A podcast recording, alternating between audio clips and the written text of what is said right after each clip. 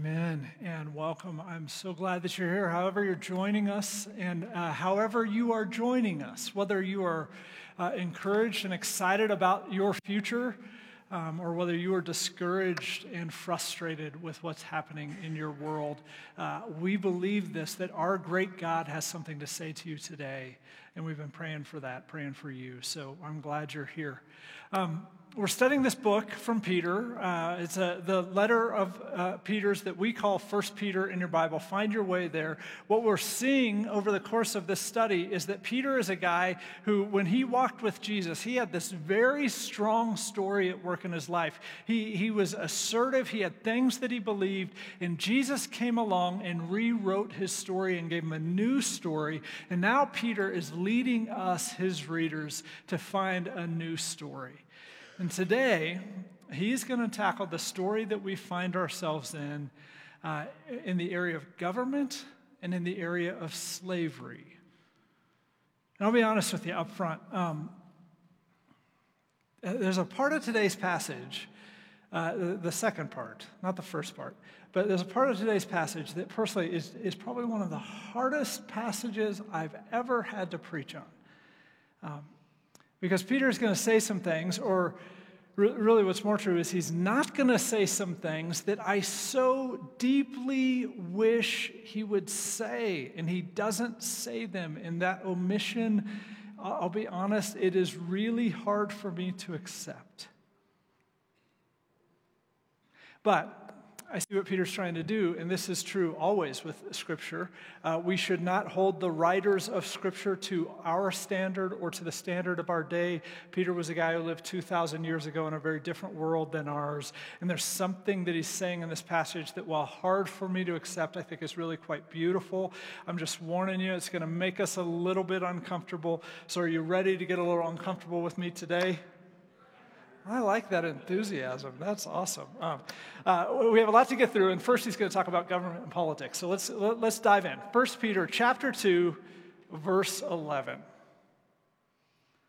Peter writes this: Beloved, I urge you, as sojourners and exiles, to abstain from the passions of the flesh, which wage war against your soul. Keep your conduct among the Gentiles honorable, so that when they speak against you as evildoers, they may see your good deeds and glorify God on the day of visitation. So you'll notice he brings back something that he said in the first line of his letter. He brings back this title of exiles and sojourners. That's how he greets them, that's how he addresses these people. And what he's trying to teach them with that is that this country that they are living in, while they were born there, it's not actually their home. Their homeland, their nation, is the kingdom of God not the country that they find themselves in. And then he hits them with this big story that they're living in. He says, You may think your story is just about struggling with your sinful passions and having uh, people who are against you. What your story is really about is winning over people to the gospel through your good deeds. That's your story. You've been given like this divine purpose. You're not just someone who others are speaking against, but you are sent to those who are speaking against you to win them over with your good conduct. It's fascinating. It's a fascinating turn on their story because what he doesn't say is what maybe I would have said, which is, I am so sorry. I am so sorry people are saying bad things about you. That must be so hard. That's, uh, gosh, that seems so unfair. Who do those people think they are? We got to put a stop to it. Instead, Peter says, Your story is one of divine purpose. Your story is one uh, of undermining your haters with your good deeds so that they glorify God. That's the story that you're living in. You know, the way he talks to them, what it reminds me of actually is uh, like, like an insurgency, if you know what I mean. Like, like, it, like he's almost talking to them as if they are like spies dropped behind enemy lines in a country that is not their own to win people over to the side of God. Peter's saying, listen, it's not, it's not about what people are saying about you, it is about the mission. It is about the mission we've been given. That's all that matters.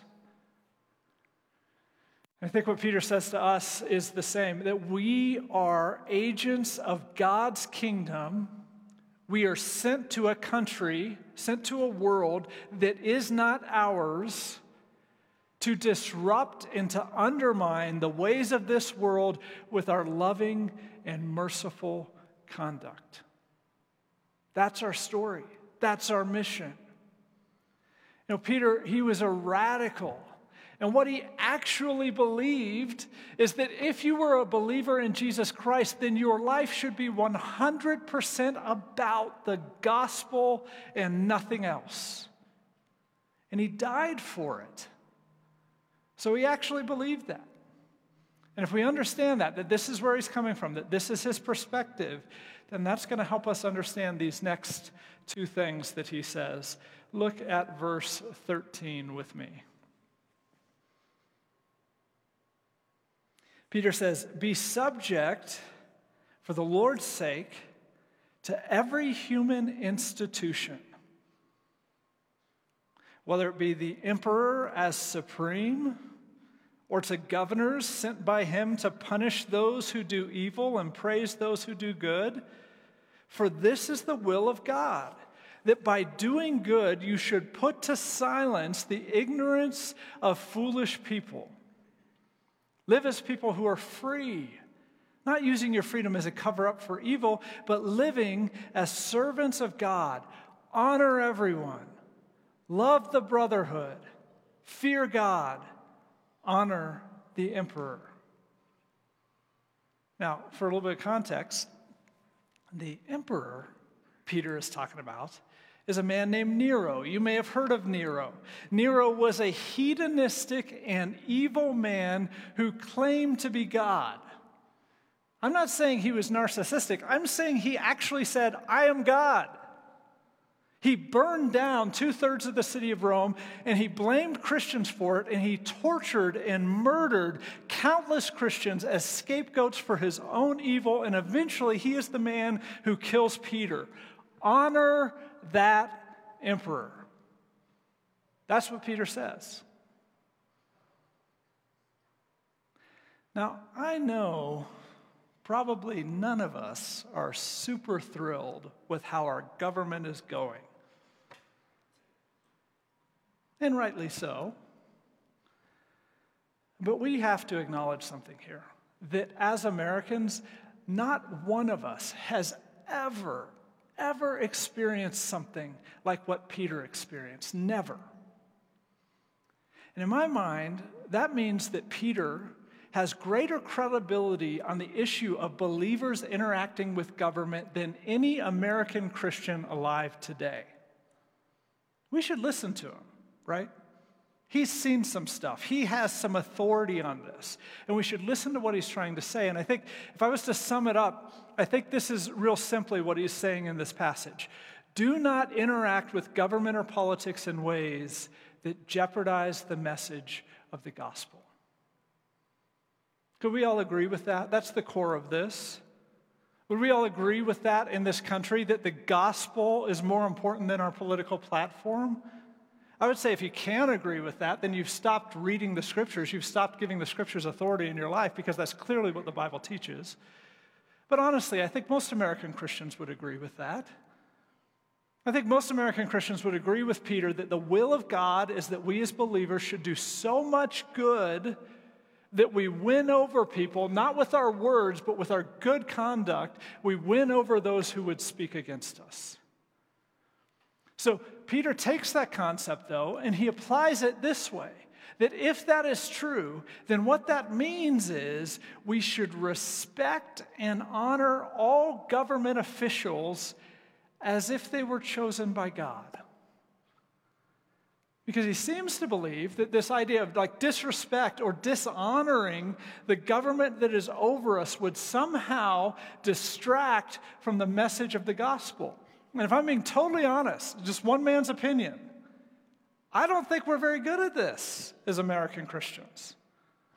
I don't want to pick a fight here, but if you doubt me that we're not particularly good at this particular biblical imperative, then maybe just think back over, I don't know, any of the last 365 days. Think about all the words that were publicly said by people who profess to follow Jesus about Donald Trump and Joe Biden. Were those words all characterized by honor?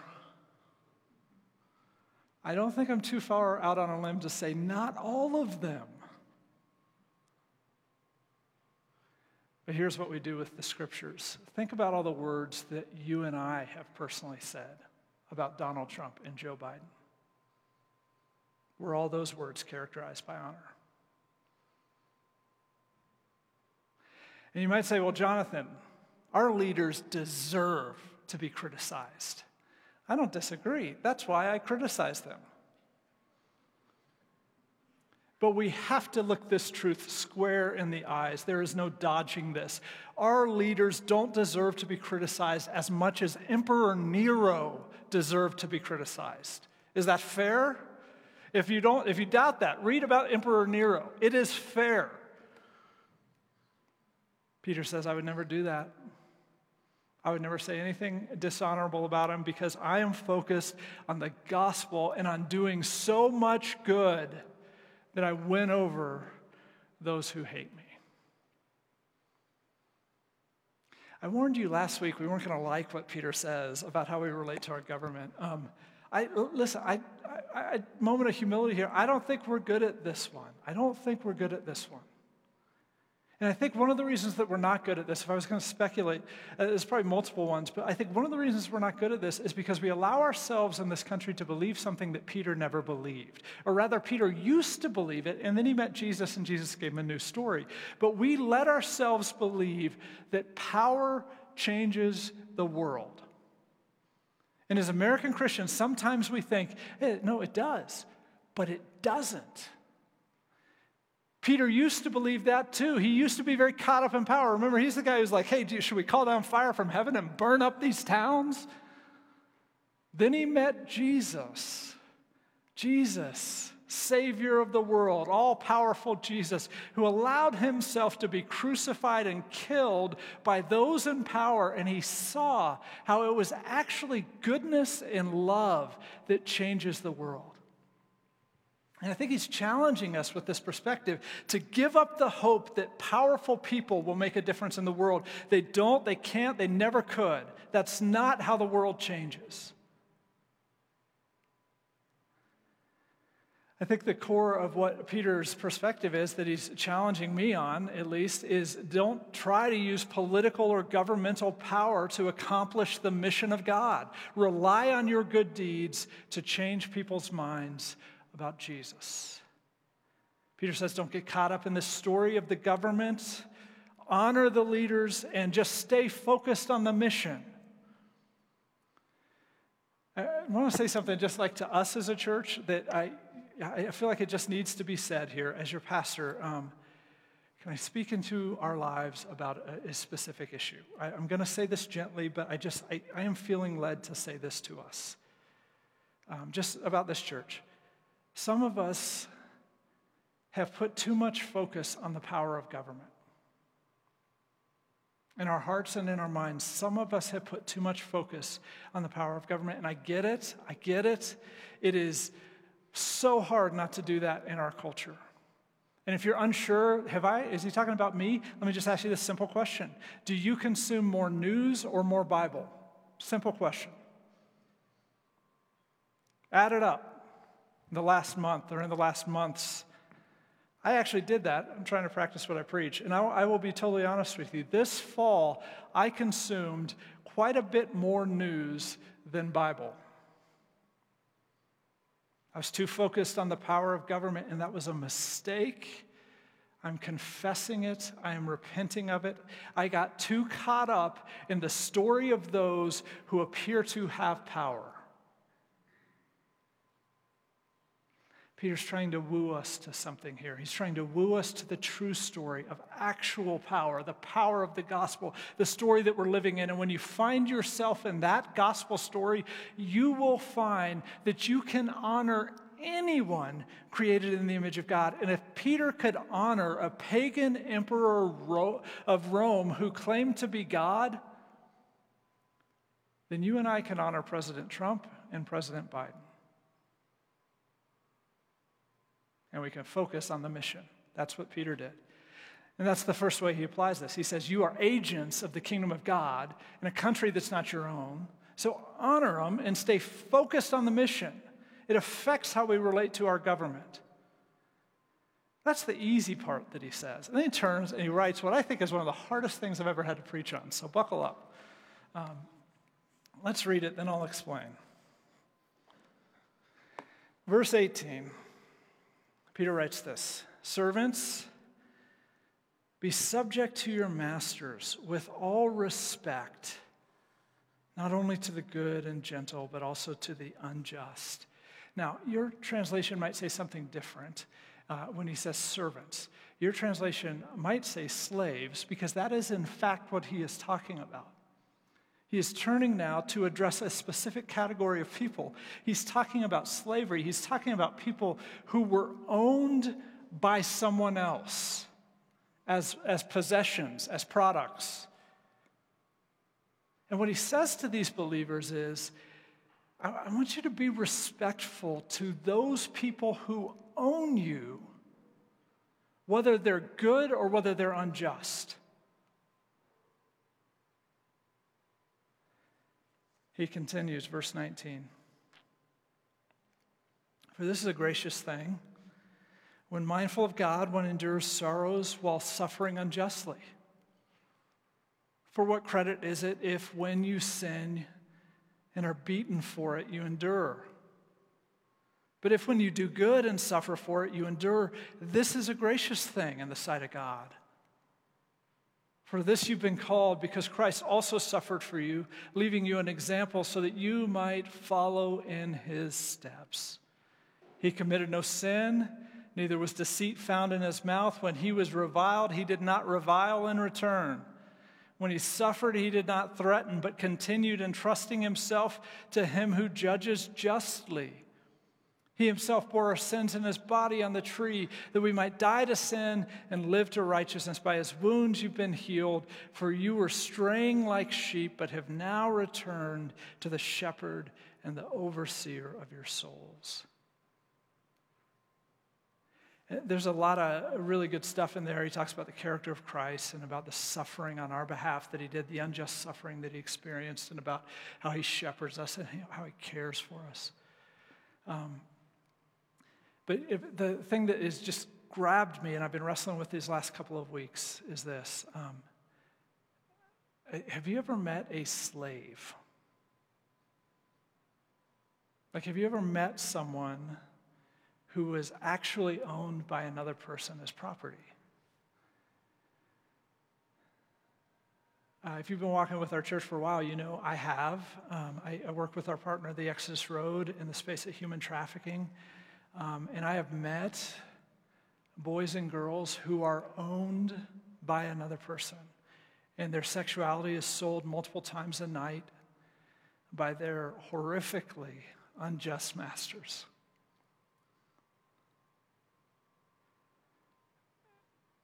Um,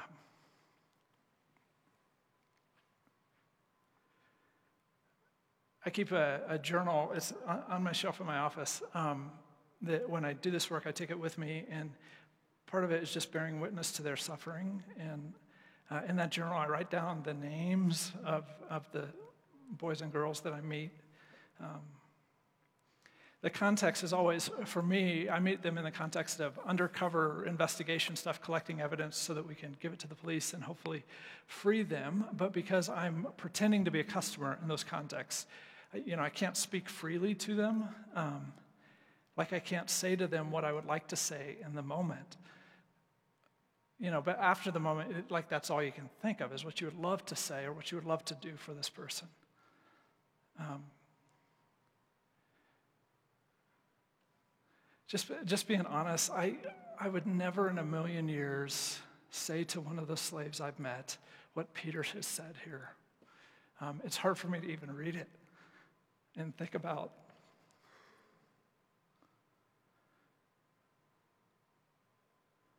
What I want Peter to say, I want Peter to say, slavery is wrong, right? Um, or you're more valuable than that. I want him to say, you know, flee, flee your unjust masters. I want him to say, rescue is coming, but he doesn't. And it's hard. And there's stuff in our scriptures that is like this. It is hard to read.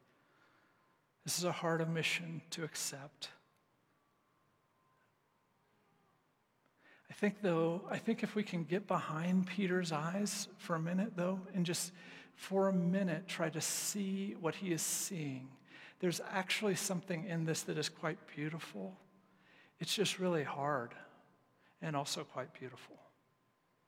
A couple of things we, we have to realize. Um, we need to realize he's writing uh, to a group of slaves that had no hope in ever changing their situation.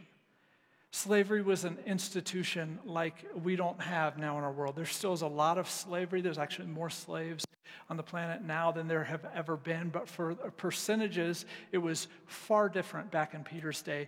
Historians estimate one quarter to one third of the population of the Roman Empire were slaves. So if we, if we were to compare that to our country, that would be 100 million slaves in the United States.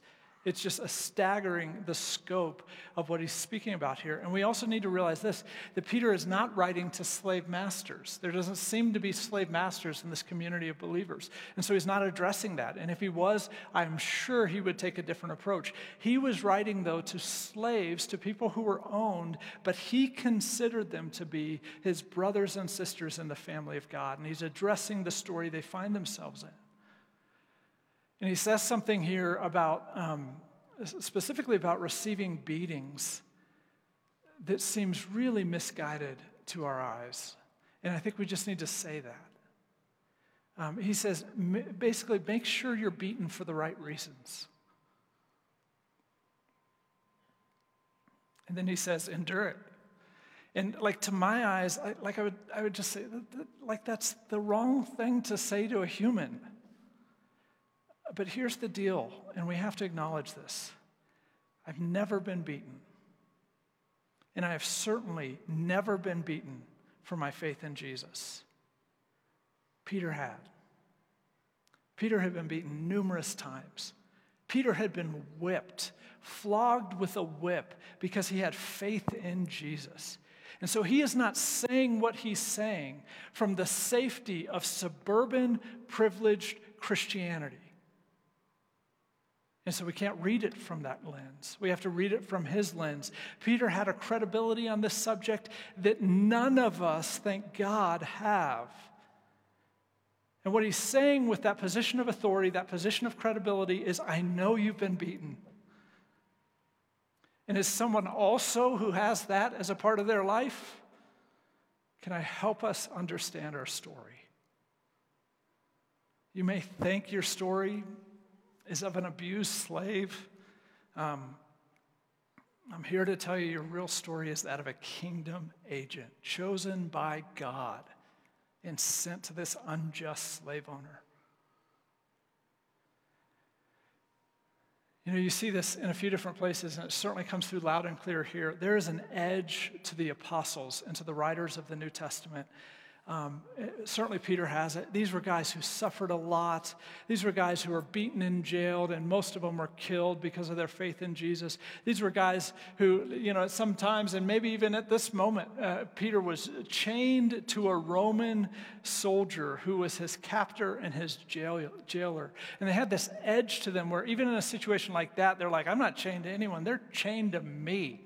I'm, I'm about to tell this person the gospel and win them over. They even took beatings in the name of Jesus, and they did it in such a way that their beatings became like sermons. And somehow, like even in their suffering, people gave their life to Jesus because of the way that these guys suffered. And you see that edge. And what comes through is this is what happens when the gospel becomes actually the central focus of your life. You'll leverage everything that you have, even uh, suffering, even uh, beatings, even prison, even slavery. It becomes a moment to testify to the grace of Jesus. There's all sorts of stuff that I wish Peter would say here, uh, but he doesn't owe us anything, right? He doesn't owe me anything. He has a credibility because he lived it. He didn't live in our world. Peter's not okay with slavery. He's certainly not okay with beatings. That's not what he's saying. He just couldn't conceive of a world where that wasn't a part of following Christ. And so instead of saying, hope it doesn't happen, he gives his brothers and sisters in slavery a new story that's tied to the mission of the gospel. You know, when, when I think about the slaves that I've met, and this is true with anyone who's trapped in a, a situation that doesn't seem like it's going to get better, biblically, there are two priorities when we're ministering to somebody else. One is the here and now, right? This is why Jesus healed people. Like, we recognize everybody that Jesus healed eventually died. So it wasn't like permanent. He just was addressing their suffering in the here and now. This is why we fight to end slavery. This is why we fight to free victims of human trafficking, because God's kingdom is about restoring all brokenness, including the brokenness that we experience here and now. But there's this other priority too. And it's learning to trust that there is life and that there is hope beyond this moment and even beyond this lifetime. That is what Peter is talking about with these slaves. He says, despite your circumstances, despite what the world would tell you about your worth and about your value, God Himself has chosen you to be one of His agents of the gospel of grace on earth. I don't know if there's anyone else in the Roman world that would talk to a, a worthless slave that way. This is hard. This is a hard teaching, but there's also there's a beauty and there's a dignity for these slaves as they find themselves in this new story of purpose about the kingdom of God. He says, Your story is not of a mistreated slave. Your story is of a kingdom agent sent to win over her slave master by the God who knows firsthand about beatings. It's powerful, it's challenging. It'll make you think twice about what we complain about, won't it? What do we take away for us, for our story, you and I? Uh, the story that God wants us to embrace. What does this mean for us? I, I think, in, in big picture, I think this is what Peter is saying. Finding Jesus may not change your position, but it does change your mission. Your position may not change. Whether you're a slave, you're an oppressed people group, whether your government is corrupt, Jesus coming into your life may not change that. It may not change your status, but Jesus in your life will change your purpose forever. And Peter's saying, listen, whatever situation you find yourself in, you have a new purpose now. Your new purpose is an agent of the gospel. Because Jesus is in your life, you've suddenly joined this insurgency of grace. You're an exile, a sojourner, overturning something in this world. And in this new mission, this new purpose in his kingdom, slaves and prisoners are actually more powerful than emperors. That's our story. And the question is just are we allowing this mission of the gospel to become our story? Are we allowing it to infuse what we do? Or are we still trapped in a story that's defined by our circumstances? Are we focused on government? Are we focused on status? Are we caught up in the gospel, the insurgency of grace? You know, one of the places I think Peter learned this, I mean, certainly from Jesus, probably, obviously from Jesus, uh, but there's also this fascinating thing that happened to him early on in his ministry. You can read about it in Acts 3, 4, and 5. It's kind of a long story. This happens in Jerusalem. Jesus had died, he'd risen from the dead, he ascends into heaven, and the Holy Spirit comes. And then Peter and John, two of the closest to Jesus' disciples, uh, they, they go out and they start boldly preaching the gospel. And while they're doing this, they happen to heal a man who is born unable to walk. And thousands of people saw it and they were believing in Jesus because this was a pretty powerful miracle. And so it was like this combination of there's the good deeds for the here and now, but there's also this hope of salvation. And it's like sweeping through the city. And the Jewish ruling council, the people who were responsible in many ways for the crucifixion of Jesus, they started to get upset. They started to feel like they were being singled out. And, and so they arrested Peter and John, they throw them in jail miraculously they get out, and the next day they go back to preaching. And eventually they get hauled in front of the Jewish rulers, and they get threatened. And Peter famously says, I'm going to go ahead and obey God, not you. They get furious and they want to kill him. And in that moment, the Bible says, just kind of randomly, we don't know anything about this character until this moment, a man named Gamaliel stands up and he calls for silence to address the crowd. Now, Gamaliel was a Pharisee, and if you know your Bible trivia, you know that Paul says that he was the Pharisee that he learned from when he was Saul and he was persecuting Christians. So Gamaliel had no love for Jesus' followers, but he says something that's absolutely fascinating. He brings up and reminds everyone about a man named Theudas and a man named Judas the Galilean. You probably don't know who that is. Uh, but they both claimed at separate times to be a Messiah sent from God to lead an insurrection. And both of them, it ended the same way. They were crushed by the boot of Rome. And Gamaliel stands up, and everyone is paying attention to him. And he says to all of these people who are the rulers of the Jewish nation right now, he says, Listen, if this Jesus thing, if it's just some human idea, then it's going to end like every human idea has ever ended. It will fail. And then he says, But, but if it is from God, if it is from God, then it doesn't matter what we do, we will never be able to stop it. As it turns out, Gamaliel was right. They couldn't stop it. They tried. Nero couldn't stop it. He tried really, really hard. And 2,000 years later, we're still talking about Jesus. And had I not told you Nero was the emperor, probably none of us in this room would have known. And I think the question that Peter is leading us to, it's this question of focus and distraction. And I think Gamaliel actually said it best. Like there are these human things that seem really important today. Really important in this moment, but like all human things, they end and they are forgotten. And then there are the things of God the things that cannot be stopped, that will last for all eternity. And Peter is saying, do not be stra- distracted from the latter by the former. Do not be distracted by the human things that will fail from the things of God that will last eternally. And he names it it's doing good, and it's the redemptive work of the gospel of grace. That's the mission. That's what matters. I love this community so much. I really do. And I, am so proud of how generous uh, you all are as a people and all the good that you do here. But I bet, even so, there's room for us for some conviction and repentance on this. I'm feeling conviction. I would love it if you'd join me in that. Do you think we as a group have been distracted by some human things that seem important in the moment?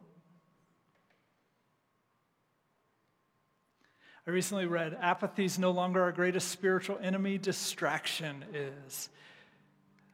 It is so easy to get distracted in this world, and I'm confessing I have been.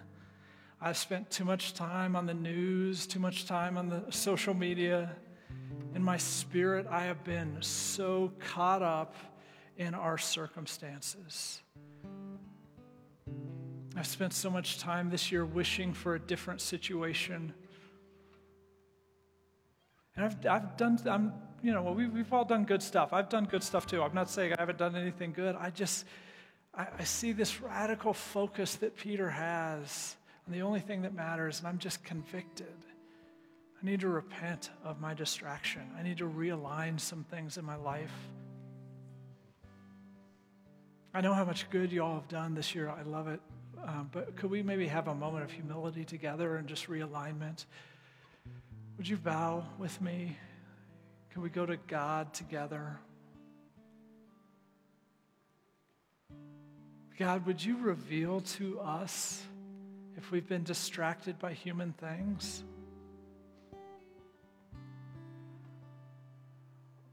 Lord, show us if we've been dishonoring to the government or dishonoring to those that you've chosen to be an authority over us. Lord, show us if our conduct around those who don't believe has been in any way dishonorable. Would you reveal to us in this moment if we've been distracted and misaligned from what matters most?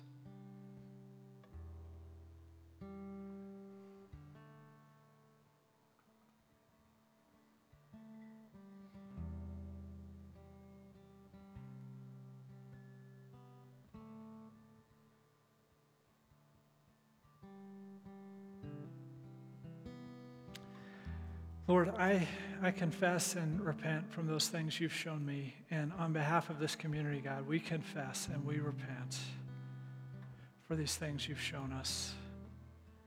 Your forgiveness of us is complete and permanent, and for that we are so thankful. Lord, we're still being formed. We know we're a work in progress. We have grace for ourselves. We just pray that you give us the sort of focus on eternal things that Peter had. We want to be found in your story. God, I pray for my friends here and I pray for myself. Would you help us be less worried about government? We need that, Lord. Lord, would you help us be less concerned with our own status? We need that, Lord. God, draw our hearts and minds again to the good deeds you have for us. Draw our hearts and minds again to the redemptive work of your gospel we know and we believe what Gamaliel said. Those things you do cannot be stopped, no matter what. We believe by faith, God, you are great and your kingdom will come on earth as it is in heaven. And so, God, we will pour our lives into that story that will last. Thank you for making that story our story. You stand with me? Let's respond.